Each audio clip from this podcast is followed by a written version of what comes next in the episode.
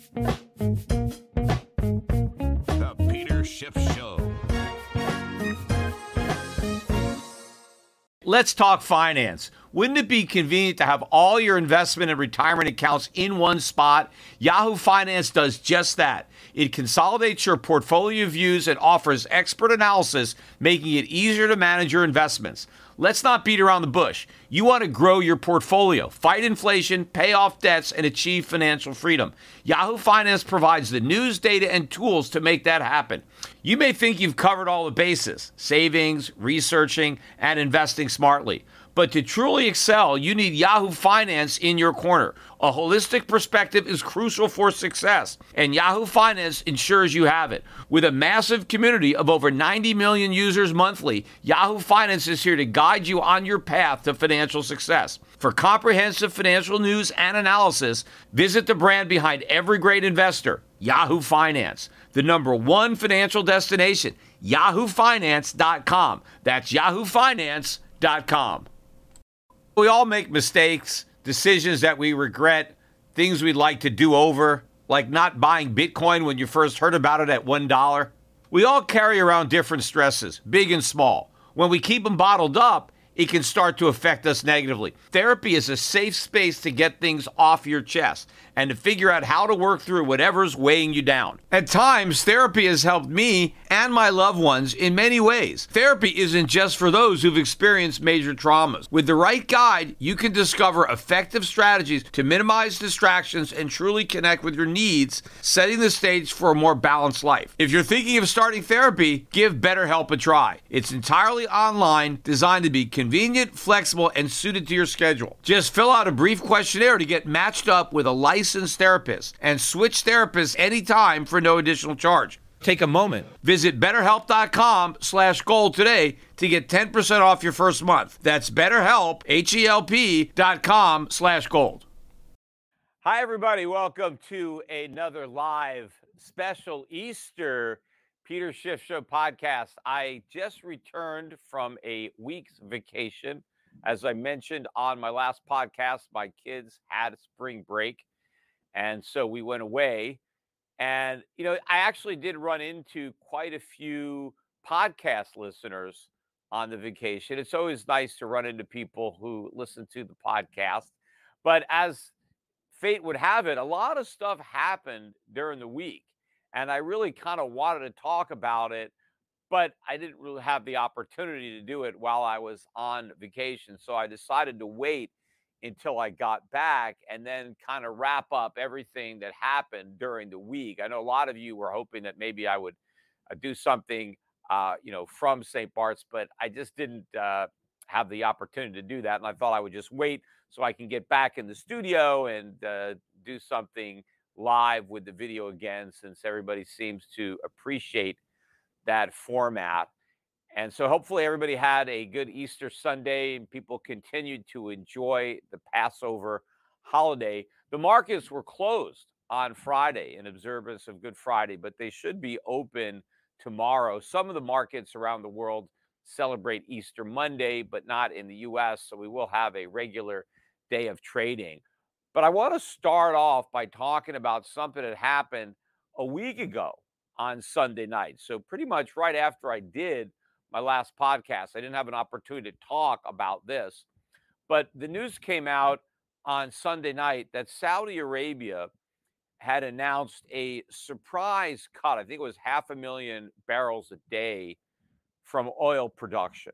And there were some other cuts uh, that had already been announced, but this was quite a surprise to the markets. I think it sent the price of oil up about $5 a barrel as I'm recording the podcast now on Sunday night, I'm watching the oil market.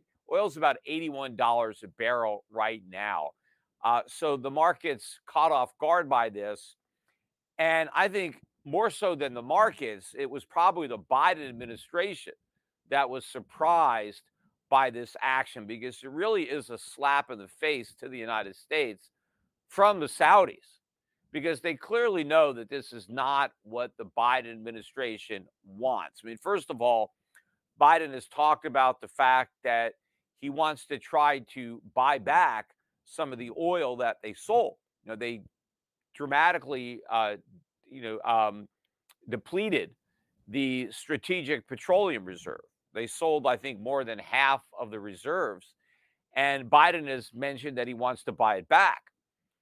And to me, it seems that if I was Saudi Arabia and I knew the United States was going to buy all this oil, I wouldn't want to sell it to them cheap. I mean, if I was Saudi Arabia and I had all this valuable oil in the ground, why take it out of the ground so that the United States could buy it and store it? Just leave it in the ground, right? Don't don't transfer your valuable oil uh, to the United States. Just don't pump it.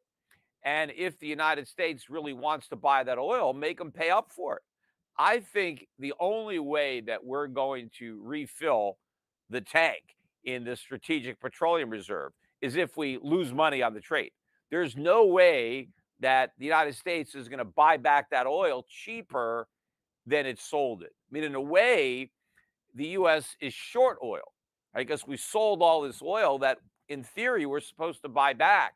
So we got to buy all this uh, oil back. So really, the Saudis are doing a short squeeze on the United States, saying, "Hey, you want to buy this oil back? Well, you're going to pay a lot of money for it. You're not going to get it back cheaper than when you sold it." So that's that's one aspect of it.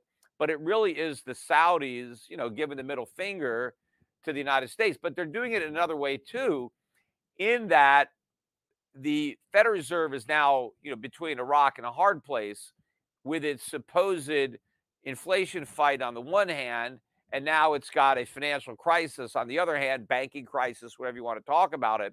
And these policies seem to be, you know, at odds with one another because in order to fight inflation, they need tight money, but in order to bail out the financial sector, they need easy money. Well, you know, how do you have tight money and easy money at the same time? Seems like you can't really do that. But now having a big spike in oil prices really complicates uh, the Fed's mission because clearly, if oil prices are going up, that's going to show up in the CPI. Now, some people might think, well, okay, that's the headline number. They're more concerned about the core. Well, they're actually concerned about both. But even if you just think about the core, it's not like higher oil prices aren't going to, you know, bleed into the core because pretty much everything has energy as a cost component. So even if you're not focusing on energy directly, which you would when you look at the headline number, all of the products, goods and services that are in the core are going to have energy factored into the cost structure that is helping to determine those prices. So there's there's no way this is not going to have an effect on consumer prices and it's going to have a upward effect at a time where the Fed is hoping that consumer prices go down. But that's not going to happen. And higher oil prices complicates that. But again, it really highlights what we've been watching. And I've been talking about this on this podcast for weeks, in fact, more than weeks, is how the world is really kind of acting in ways that are directly contrary to America's interest.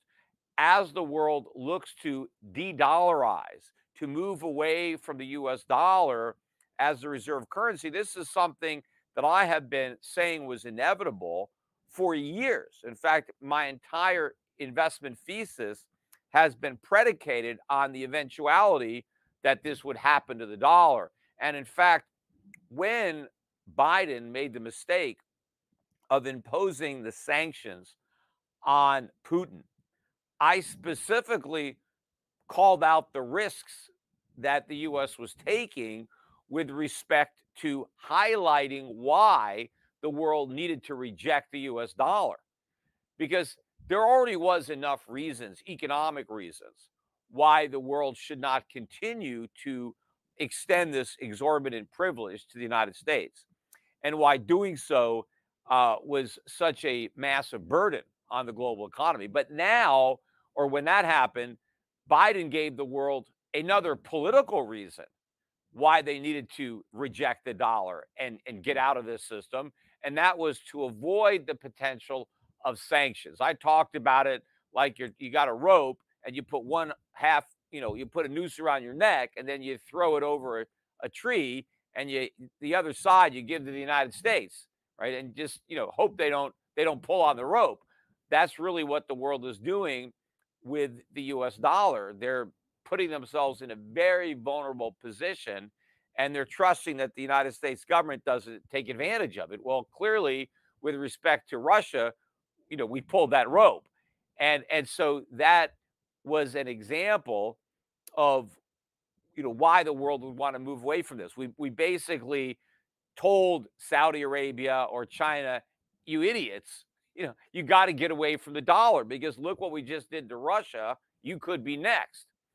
And and so ever since then, I think the world has been moving faster to get away from the dollar, and we've seen all of these uh, news announcements coming out, bilateral trade deals uh, between Brazil and China, uh, peace treaties being negotiated between um, uh, Saudi Arabia and Iran, brokered by China, Russia and China. All of our so called adversaries are now working in concert with one another to reduce their dependence on the US dollar. And this, you know, unilateral surprise move to reduce oil production when Biden is basically you know, begging the world to produce more oil. He didn't want us to produce the oil, but he, he certainly wants Saudi Arabia to produce it. And the Saudis don't care about what America wants. They are doing what they want, and so they are reducing uh, their their production. But this idea that the world is rejecting the dollar and moving away from the dollar, it's now gone beyond you know just you know the Peter Schiff Show podcast or a few other you know, fringe type guys, uh, you know, fear mongers, gloom and doomers, you know, you know, the, the, how they describe me.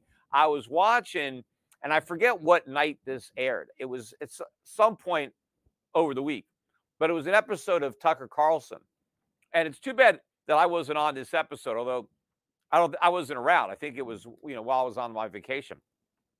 But I'd like to go back on Tucker's show and discuss this, but it was an excellent summation of the problem. He opened his show and he spoke uh, extensively about the dollar's role as the reserve currency and how greatly the prospects of losing that status are now, you know, upon us based on these events that we're witnessing, but also what it means the widespread poverty that would ensue from the loss of this privilege. Because unlike most commentators, Tucker Carlson focused on the fact that we depend on the dollar's strength for our standard of living. People take for granted all the goods that we're able to buy that we did not produce. You know, the production is the hard part. The consumption is the easy part. How is it that Americans get to consume without having to do the hard part and produce? Well, because we produce dollars, right? We print money, and the rest of the world wants that money because it's the reserve currency. And so they have to produce real stuff to get it. We don't have to produce anything. We just print it. We don't even print it. We just concoct it out of thin air, you know, with uh, you know X's and O's or whatever, computer digits. And so that is the secret to our prosperity right now. That's how we've been able to enjoy the standard of living that we have, despite the fact that we have not been as productive. We don't have the factories and the infrastructure and the supply chain that we used to have. We owe that standard of living to the dollar's role as a reserve currency and if the dollar loses that position, then the entire standard of living that it supported comes collapsing down. As a public person, I am hyper aware of safety and security. Delete Me finds and removes any personal information you don't want online, and it makes sure it stays offline. Delete Me is a subscription service that removes your personal information from the largest people search databases on the web, and in the process, helps prevent potential ID theft, doxing, and phishing scams. Sign up and provide Delete Me with exactly what information you want deleted, and their experts will take it from there. Delete Me sends you regular personalized privacy reports showing what information they found, where they found it, and what they removed. Delete Me isn't just a one time service. Delete Me is always working for you, constantly monitoring and removing the personal information that you don't want on the internet. So take control of your data and keep your private life private by signing up for Delete Me. Now at a special discount for my listeners. Today, get 20% off your Delete Me plan when you go to joindeleteme.com slash gold and use the promo code GOLD at checkout. The only way to get 20% off is to go to joindeleteme.com slash gold and enter code GOLD at checkout. That's joindeleteme.com slash gold, code GOLD. All right, now talking about the dollar and its role as the reserve currency and the advantage that that gives the United States in its ability to export dollars that cost nothing to create and import real goods that require the expenditure of actual resources to produce land labor and capital go into production of goods that Americans enjoy and what really highlights that are our trade deficits and by the way we got the release of the February trade deficit, I believe it was, uh, during the week. I think it came out Thursday. And the number was much worse than had been inspected. I, I, I wrote it down here. It was $70.5 billion. And they had been expecting, I think, 68 point something. It was 68.7 the prior month. And so it expanded uh, in February.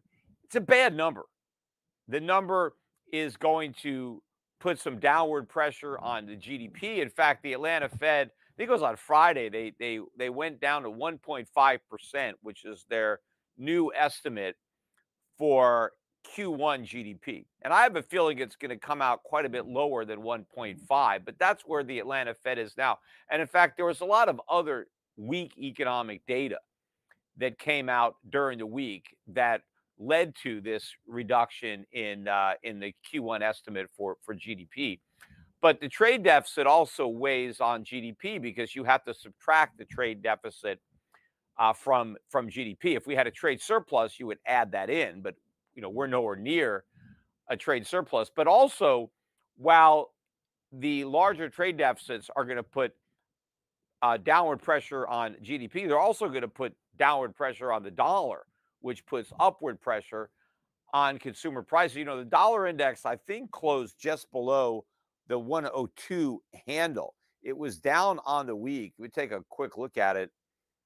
Um, no, we closed right above. We're at 102 spot one, uh, but it was a weak week for the dollar, and I think the dollar is about to get a lot weaker, along with the increasing trade deficits that we have.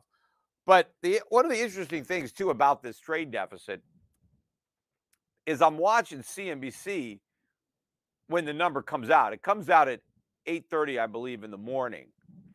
And generally, whenever there's a economic data point that comes out, they're covering it, right? They got a reporter, whether it's Rick Santelli or somebody is there, and they're going live. Here's some breaking economic news. And they, as soon as it comes out, there's somebody on air reading the news. Now, the trade deficit, not only didn't they have somebody to react to it live and to let everybody know what the trade deficit was, they didn't even report on it. I was watching the network the entire day and nobody even mentioned the trade deficit. That's how much we all take this for granted. Now, I'm old enough to remember the 1980s and I can tell you that during many years of the 1980s, the trade deficit was the most important number of the month. That was the number that everybody waited for. Today, you would say it's the jobs report that people wait for. Well, back then, nobody even paid attention to the jobs report. I don't remember it being important in the 1980s. I remember the trade deficit being very important. And in fact, it was the big trade deficits in 1987 that a lot of people attribute the 87 stock market crash to. It was the weakness in the dollar that hurt the bond market that sent interest rates up that ultimately sent the stock market crashing. But what was the driving force? It was our trade deficits. They were getting bigger and bigger and bigger. And so every month, that trade deficit was very important because people were looking for some evidence that the trade deficit was getting better, which would take some pressure off the dollar, or was the trade deficit getting worse? Now, I remember the worst trade deficit that we got during the 1980s, the worst one was 17 and a half billion. I remember that was like a huge number, 17 and a half billion. And, you know, the markets tanked. The dollar got killed. You know, the Japanese yen soared. The Swiss franc went way up because this number was worse than expected. Now we have a $70 billion deficit, what, five times as big, and no one even notices it. Nobody even cares. Not only is there no reaction in the foreign exchange markets, there's no comments at all in the financial media about the trade deficit. It comes and goes in complete obscurity. No one gives a damn. That is because everybody now just takes for granted that it doesn't matter about the trade deficit, right? The dollar is so important. It's the reserve currency. We can have as big a trade deficit as we want, and it doesn't matter. We can have as big a budget deficit as we want, and, and it doesn't matter. Well, all this is about to change. This is all about to matter again. If the world really is moving away from the US dollar as the reserve, then these numbers, trade deficits, are going to be important again.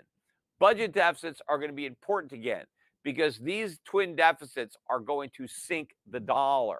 And that's what's really going to complicate the Fed's efforts to both fight inflation and prop up the banking system in the middle of a crisis because a weakening dollar is going to send commodity prices soaring. It's not just oil. Gold has already reacted. By the way, and of course, this would happen during my vacation week, but the price of gold finally surged above $2,000 an ounce. It did so on Tuesday. So it didn't do it in reaction to the Sunday night news about oil. Gold went up, but what really drove it on Tuesday was the JOLTS number. This is the uh, job openings. And the number came out well below estimates. I forget the estimate, but it came out below 10 million. And that was the first time it's been below 10 million in almost two years. And as soon as that number came out, gold spiked. It was up like 40 bucks or something on the day and and then it went up again on Wednesday. I think I saw gold get above 2030. Uh, that was the high. That was also a 52 week high for the price of gold. Now, it wasn't an all time record high. It was close, probably less than 50 bucks away from a record high. I don't know exactly what the record is. It never got to 2100. It was around 2080, something like that. I, I don't know exactly what it was. I should look it up. But I know that we hit a 52 week high. Now we pulled back. We were down on Friday, uh, but we closed the week above 2000. I think we closed at about 2008 or something like that. Now I'm watching the markets on Sunday night. We are down nine and a half dollars. So we're back below 2000. We're at 1,999 and change. And in fact, on Friday, I don't think we ever got below 2000. I mean, we pulled back, but it seemed like 2000 was the support. And I would think that there's not going to be much downside below 2000. I mean, certainly we can go below it, but the support keeps rising on the price of gold. I mean, the buying is coming mm-hmm. in and and so the people who are waiting for dips are not getting dips. To the extent that there is a dip, it's a lot more shallow than the previous dip. So people who are trying to get a real bargain, they're not getting it. I mean, my advice is, you know, don't be foolish, don't be too greedy. You want to buy gold, just buy it. Right? It's not going much cheaper. On the other hand, it is going to get a lot more expensive. So it doesn't make sense to wait to save a few bucks. Just buy it because chances are a year from now, you're not going to see prices anywhere near this low again, especially if the observations that I'm making, and now even more people like you know Tucker Carlson uh, can figure this out. Uh, you know, if it's this easy to read the writing on the wall, right? You know, it, it's pretty clear that you need to do something. But if the dollar does tank, which this gold rally is suggesting is going to happen, uh, again, that is going to really make the inflation problem much worse. And therefore, it's going to make the financial crisis much worse because it's going to drive down the value of all the bonds that are on the bank's balance sheets because inflation is going to destroy the value just like rising interest rates destroys the value. No i was also watching on cnbc of course while they forgot to report about the trade deficit because they don't think it, it, it matters Cramer was on there talking about how he blames these bank examiners right at the at the San Francisco Fed or wherever when they, you know, they they they they weren't looking at the books of Silicon Valley Bank. He he wants some of these guys fired, right? You know, heads have got to roll. It, you know, these regulators didn't do their job. And what he doesn't get, it's not the regulators, it's the regulations. It didn't matter which government bureaucrats uh, you assigned uh, to do this. It's never going to work. Government regulation can't work. Government regulation is the problem you know, changing the mm-hmm. regulators is just rearranging the deck chairs on the Titanic. The ship is still going to sink. Doesn't matter, you know, mm-hmm. you know where you're sitting, you're going down. And it wasn't these regulators' fault per se. It's it's all the regulations. It's the system. What you want is the free market regulating banks. That's the only kind of regulation that works. And it works in every industry. And it would work in banking if the government let it work. Is see, everywhere the government interferes, you know, whether it's in college with, with student loans or whether it's healthcare or banking, right? All of the industries where you see a large presence of government regulation trying to change the outcome that a free market might otherwise uh, bring about, right? You, you have government doing it instead of market forces it screws it up. It doesn't work. So it's not an accident that the banking system is a house of cards. It's not an accident that so many banks are insolvent.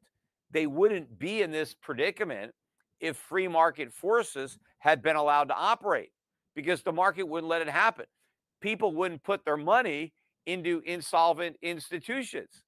But with government insurance, no one gives a damn. So they'll do it. And these regulators, when when banks are trying to appease the regulators, then all they're trying to do is what regulators want them to do. I thought it was very ironic. And I saw uh, uh, Barry Sternlicht was on CNBC and he was, you know, saying some good things, many of the same points that I made, except he was saying it after the fact. And I, and I said it before the fact because he was pointing out that the government regulators were encouraging the banks to buy treasuries, buy long term treasuries, buy mortgage backed securities. Of course they were. I pointed this out years ago how stupid this was. That when the regulators came in to audit banks, if you showed them that all your money is in US treasuries, they were like, good job, right? They, they didn't give you any haircuts, they didn't give you any crap because you were doing what was safe. What they didn't want to see is some loan to some business. Oh, oh, that that could go bad. We don't want you actually making loans to the private sector. Just loan all your money to the U.S. government, and you know we're we're going to just count it as risk free because it's a U.S. Treasury. Well, the risk wasn't default. The risk was that if you're dumb enough to buy a 30-year bond at one and a half percent or loan money to some guy to buy a house with a 30 year loan and you've got a 3% loan for 30 years, if you're dumb enough to make that loan, it doesn't matter if the government guarantees the loan, but you're going to lose money. The loan is going to lose value when interest rates inevitably rise. And in fact, the longer the Fed kept rates low, the higher rates would ultimately have to climb because the only reason they were able to keep rates low for so long is because they created so much inflation to make it possible because they had to print all this money to buy up all these bonds. And now that all those inflation chickens are coming home to roost, that is destroying the value of this collateral. In my early days, I faced a pivotal moment in my career. Instead of following the herd into traditional finance, I charted my own course. Despite skepticism, I founded my investment firm driven by a belief in economic truth and fiscal responsibility. Through perseverance, I established myself as a leading voice in finance, proving that sometimes blazing your own path is the best way to succeed. To get what you want, sometimes you have to challenge the status quo and blaze your own trail. That's what Harry's did. Seeing people tricked by expensive razors, Harry's took a stand. Instead of pricey options, they offer high quality razors at a fraction of the cost. That's why when it comes to grooming my face, I use Harry's. Harry's understands the value of quality without breaking the bank. Their razors provide a smooth shave every time, and their shaving gel leaves my skin feeling refreshed and moisturized. So don't settle for the status quo. Blaze your own trail with Harry's. Get started with a $13 trial set for just $3 at harrys.com slash gold. That's harrys.com slash gold for a $3 trial set. And I want to get back though and discuss the the US dollar because this is very key to understanding what's about to happen to the dollar. You know, we've seen a lot of bear markets in the dollar, you know, over the decades. You go back to the 1970s, 1980s, 1990s, 2000s, there's always been a bear market in the dollar. And the dollar always makes a new low. But then something happens to save it, and the dollar rallies. And what has generally happened at all of these major turning points for the dollar is that the dollar has gotten a lot of help uh, from the rest of the world. And that is the result of the world's efforts to maintain the US dollar based monetary system. So when the dollar has weakened to the point where it looked like it was going to implode, other countries came to the rescue, either outright intervention, they just came out and in a coordinated way, uh, the Bank of Japan, uh, the Bundesbank, right? All these uh, Bank of England, all these foreign banks would come in and buy dollars, buy dollars, currency intervention to stop the US dollar from from falling. And in fact, the most recent uh, intervention that really came to protect the dollar was 2010 11 time frame because i think at that point and this is you know early in qe qe1 qe2 time period right after the financial crisis it seemed that the dollar was really going to get killed based on this monetary policy. But a lot of the uh, foreign central banks a lot of the emerging market economies they didn't want their currencies to go up against the dollar, which was the natural impetus as we were printing so many dollars and we had interest rates down at zero. Uh, that was very negative for the dollar. But all these countries did not want their currency to go up. And so we began the currency war. You Remember, everybody talked about currency war, currency war. And it was a, a weird war because the object was to kill yourself, right? Normally you would think, oh, it's a currency war. So you want to weaken your opponent's currency. No, you, you wanted to weaken your own currency. It was a war where the combatants pointed their guns at themselves and then shot. And I guess if you killed yourself the most, then you were the winner of the war, right? It was a war to inflict the most amount of damage on your own troops right? That that's how ridiculous the the currency war was. But the purpose was to save the dollar. It was a war to save the dollar, which is what it, you know was going on.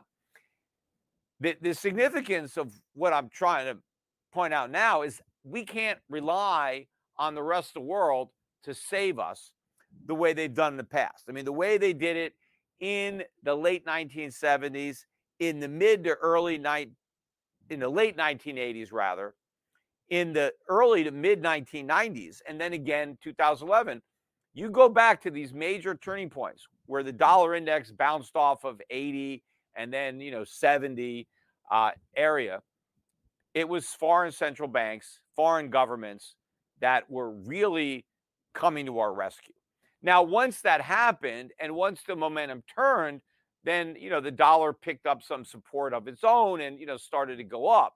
But it was always speculative buying, I thought, that was driving the dollar because we haven't had any improvements in the underlying economic fundamentals. The budget deficits get bigger, the trade deficits get bigger. Those are the real driving factors behind the long term secular decline in the US dollar, which we have. I mean, the dollar started to fall in 1971. Ever since we went off the gold standard, the dollar has been losing value, certainly in terms of gold, because gold was $35 an ounce. Now you need $2,000 to buy an ounce of gold. That's a huge decline in the purchasing power of the dollar. How, how much gold can you buy with $1? Well, you, you need $2,000 to buy what $35 bought, you know, before we went off the gold standard. But if you look at major currencies like the Swiss franc, you know, back in 1971, you, you, you could get like four francs for the dollar. Now they're basically the same, right? So the dollar's lost 75% of its value against the Swiss franc, and it would have lost a lot more than 75% if the Swiss weren't dumb enough, uh, you know, to launch their own currency war to, you know, shoot themselves uh, to keep the franc from rising too much. They're more concerned about the Swiss franc against the euro than they are against the dollar. And of course, you know, the Europeans have pursued policies that create inflation and so weaken their currency. And so the Swiss were foolish enough to try uh, to prevent their currency from from gaining. It's like you know you, you, you they're in a class and they don't want to blow the curve, right? They don't want they don't want to score too high on the test, so they maybe they, they purposely get answers wrong so they don't make uh, you know Europe, who's all in the same class but you know not not quite as smart, right? Doesn't want to make Europe look too bad, so they purposely uh, you know, blow a few questions so that they, you know, they have a lower grade. It never made any sense that that they do that. But all these central banks, uh, you know, do this, and they've been doing this. But the point I'm making is, if we are at a turning point where you have a lot of these countries that have already decided they're done with the dollar, right? They no longer want to be part of this U.S. dollar based monetary system and they are you know trying to extricate themselves from that system now and they are creating alternatives uh, to move away from the dollar how would those nations react to the next big decline in the dollar you look at a chart of the dollar index and we're ready to just get clobbered i mean once i think we get below 100 right we're about 102 but once we get to a 99 handle look at that chart. I think we can have a very quick move down through 80. We get down to 80 on the dollar index, get down to 70, or now we're in the vicinity of all-time record lows. How are foreign countries going to react the next time this happens? And you know, it could take an, another year or two for the dollar to get down there, right? So it's not going to happen right away. But assuming it happens over a year or two, you know, the world is a year or two more into this de dollarization process that has already started in earnest, is the world going to react in some kind of panic? Oh my God, we got to save the dollar. We have to prevent our currencies from going up. We better intervene.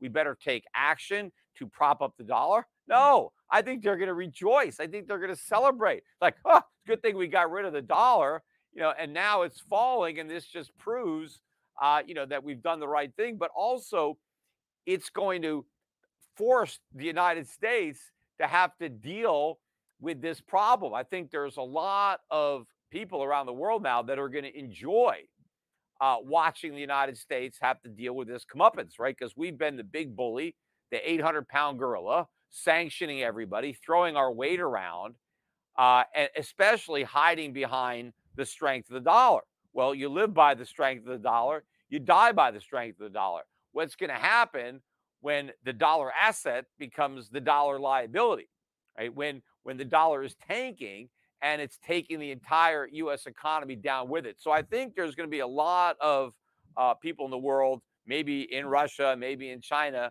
who are going to be very content to watch the U.S. twist in the wind when it comes to a weak dollar and not going to do anything about it. In fact, they may even take advantage of the dollar's vulnerable position by deliberately weakening it further.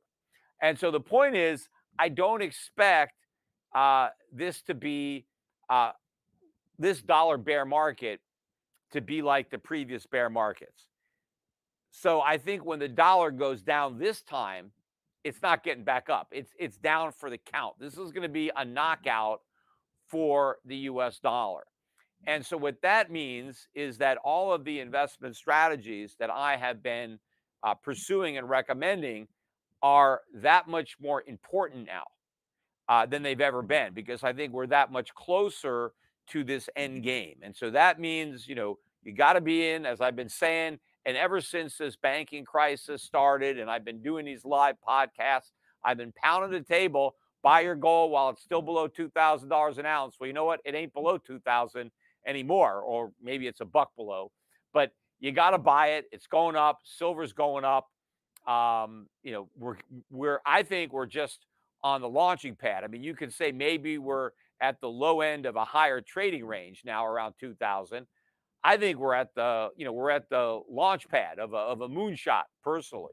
Uh, but either way, I mean, I think this is where you want to buy gold, whether you're buying the low end of a new range or you're buying the launch pad. You know, it, I think it's it's it's upward is where we're going, and you want to get rid of the dollar before the bottom drops out of the dollar. You want to get fully invested in these foreign stocks. Um, you know, we're already, you know, outperforming the S and P nicely. In fact, the gold fund. My gold fund is now up better than 20% on the year. It's beating the NASDAQ now. As I've been saying, the gold stocks are the new tech stocks. And an, an important observation I mentioned just earlier in this podcast that the um, gold hit a new 52 week high. Well, gold stocks on the day that gold hit that new 52 week high, the senior miners, the GDX, still needed to go up another 20% to hit a 52 week high. And the GDXJ needed to go up 25% to hit a 52 week high. Why is that? Why are these stocks so low? In fact, if you look at where gold was in 2011, right, gold was at 1900. So gold prices are higher today than they were in 2011, but gold stocks would have to go up four or five times to be back to where they were in 2011. Why? What's the difference? It's the same gold price. You know, why are gold stocks so much lower? And why are they not making new highs, you know, the way they were a year ago when gold was at, at the same price? That has to do with psychology. See, in 2011, when gold got to 1900 for the first time, gold traders were like, this is great. It's never going to stop gold's going to the moon. I remember back then I was there. I, th- I thought it was going to 5,000. I mean, I was wrong. I mean, I was right in that it's going to go to 5,000 eventually. I thought it was going to get there in a few years, right? A lot of people were excited about gold back in 2011 with 0% rates and quantitative easing. And so, because people were so optimistic about where gold was going, they paid up for gold stocks. Well, as it turned out, we were all wrong we were wrong to pay up for gold stocks in 2011 because it was about to have a huge correction. And so gold stocks reflected optimism that wasn't actually warranted. Well, today it's the opposite. Why are gold stocks not soaring with the price of gold? Because the gold stocks reflect pessimism that is not warranted. Back then, everybody expected the price of gold to keep rising, and so they bid up gold stocks. Now, nobody expects the price of gold to keep rising. Everybody's waiting for it to fall. So nobody wants to pay up for gold stocks. They're wrong again, just like they were wrong to expect the price of gold to keep rising in 2011. They're wrong for expecting it to fall in 2023. We're just getting started with this bull market. Now, you can say, well, maybe, Peter, maybe I'm wrong again because I was optimistic back then but so is everybody else. We were all optimistic back then. Now I'm the only one. I mean, there's a few of us, but the market per se doesn't agree with me. And I, I remember getting a little nervous in 2011 because when I was bullish on gold in 2002 and three and four, I was the only one, right? I mean, I was go on these TV shows and people would make fun of me when I said gold was going to a thousand and it was, you know, 300. But by 2011, there were a lot of converts, right? All of a sudden, the financial crisis, quantitative easing, 0% rates. So the crowd, you know, agreed with me. And that ended up being, you know, a short term top, you know, and it was pretty long for a short-term top. But right now, to me, it feels more like 2001, 2002. People don't see the potential in gold, just like they didn't see it back then. And so they're not bidding up these stocks. And, and why do they not see the potential in gold? Because they still have confidence in the Fed. They think the Fed is going to be able to keep rates high enough, long enough to, to bring inflation back down, and that inflation is not a problem. It's been completely uh, vanquished by the Fed. Uh, that that confidence hasn't died. It, it is going to. In fact, you know, it's probably in the process of that happening, but it hasn't happened yet. And so these gold stocks are super cheap. You know, people can buy gold stocks today and get a better deal than the people who bought them a year ago. With all this that's just happened, right? I mean, price of gold has gone up, but we have this banking crisis that started. The Fed is on the verge of rate cuts. They've already gone back to QE. And you can buy gold stocks cheaper today than people bought them a year ago. In fact, you can buy them cheaper, much cheaper than people who bought them 10 years ago, 12 years ago. Now, of course, the reality is the people who didn't buy gold stocks 10 years ago, they're not going to buy them today. So it doesn't matter that they're on sale because they're going to miss the sale. The people who have stood on the sidelines and have never bought gold stocks, they're still not going to buy gold stocks. By the time they buy gold stocks, they will be triple, quadruple, quintuple, I think, where they are right now. Because the people that should be buying them won't because the people who understand why you need to buy them understood it 10 years ago right? And and and so they bought. And it's you know so it's surprising that the people who were clueless have an opportunity to make an even better buy but they won't because they're still clueless. But what you can do if you bought 10 years ago and you still have them and you have more money you can buy more. I mean that's what i've done. I mean i owned my gold stocks 10 years ago 20 years ago actually some of my gold stocks but along the way, I keep buying. Every time there's a there's an unexpected decline, I take advantage of that opportunity and I buy more. And so now, if we get the big you know move up in the price of gold, I'm actually in a much better position to profit from it than I would have been had it happened 10 years ago. I mean, I was in good position back then too, but I'm in even better position right now. And I think other people should take advantage of opportunities that most investors uh, remain oblivious to. Anyway, I want to wrap up the program though, just talk a little bit about politics. And a lot of, you know, a lot of this stuff is going to be driven by politics. But take a look at what happened in Chicago. Brandon Johnson was just elected mayor of Chicago. Now, this guy has the potential to be the worst mayor that Chicago has ever elected. And that's really saying something because look at uh, the mayor that just left, right? Uh, Lightfoot, you know, uh, you know, was booted out because of the mess she made. And then instead of bringing somebody in that might clean up the mess, they brought somebody in that's going to make an even bigger mess uh, in, in Brandon Johnson. I mean, this guy is a total Marxist. I mean, don't take my word for it. Just go to his uh, website, his campaign website, and read through, you know, his uh, platform. I mean, it's more like a threat. I mean, these are all the threats that he's making. I mean, to the extent that this guy can actually succeed in implementing these harebrained ideas, uh, Chicago's done. I mean, turn out the lights. I mean, it's you know is going to be a complete disaster uh, for that city. You know, one of the things obviously is crime. That's been a big issue. And if you listen to what this guy says, his solution to crime is for the government to spend more money, but just not on the police. No, no, no. Just more social programs, government's going to create more jobs. We're just going to hire all these criminals. The government's going to, you know, find jobs for them. And so they won't have to commit crimes because they're going to have all these government jobs. I mean, this is complete nonsense what this guy is saying. Now, he wants all these higher taxes on the businesses and the rich as if they're going to stick around and, and, not get out of Dodge. I mean, the, the, you, you've got enough reasons uh, to leave Chicago. Uh, and now higher taxes are just going to accelerate that. You know, just like uh, Biden with uh, giving people more reasons to get rid of the dollar by sanctioning uh, Russia. If you start raising taxes, you know, when the city is already in such bad shape, it's like, hey, you're not even protecting your citizens. You've got crime is rampant, and you're going to raise taxes, and you're not even going to use the money to try to fight the crime that your policies have have helped to create. And, and of course, you know, they want to blame all these problems on, on racism uh, and, and stuff like that, which of course has got absolutely nothing to do with it.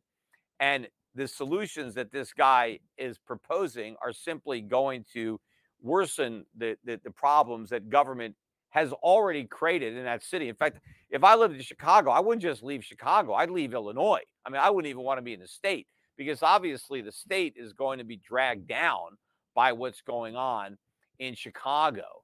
But, you know, it also shows you uh, the, the mood of the electorate and just, you know, how foolish people can be to live in a city with such huge problems that are a direct consequence of big government and be fed up to the point that you want to throw the bums out and you want to bring somebody else in and you bring in an even bigger bum who's basically got the same failed prescription as the one you already had that got you so sick and now you just want more of the same. And hopefully that doesn't happen to the country because that is a horrible example if that's kind of like the blueprint for the way this is going to go down because the United States is in for a massive economic collapse, not just a financial crisis, but a dollar mm-hmm. crisis, a sovereign debt crisis, a true economic crisis in every sense of the word. If we are on the verge of losing the reserve currency status of the dollar and we have a crash in the dollar the economic collapse that is going to ensue is going to again make whatever happened in 2008 or 2020 with COVID look like that proverbial Sunday school picnic. And we're going to have a choice, right? Just like the choice that they had in Chicago. And hopefully we don't make the same choice. Hopefully we don't reelect even bigger socialists to take the mess that the socialists that have been in office for decades created and then just go all in uh, you know, with with Marxists and, and and and say, oh, we need even more government. That's the problem, right? We need we need we need bigger government, you know, to to, to clean up this mess.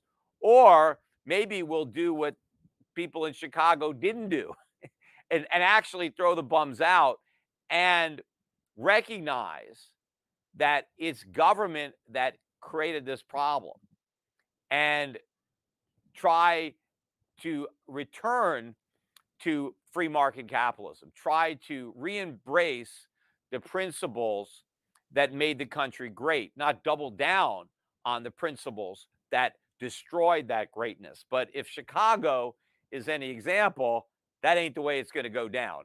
But you can always hope for the best, but you better plan for the worst. And that means you get your portfolio not just crash proofed, but inflation proofed. Uh, and you know, don't don't take any more uh, time. Just get everything done. Anyway, that's it for today. Uh, you know, going to have normal podcasts again this week. Vacation is over. Back down to business, and I think we're going to see a lot of fireworks in the market in the coming weeks as these anti-dollar forces really take hold. And so I'm expecting to see some downside in the dollar and upside in the price of gold. And uh, a lot of what I've been saying, I expect to be validated in the weeks and months ahead. Anyway, thanks for listening, and I'll be back again with another podcast soon. Thank you.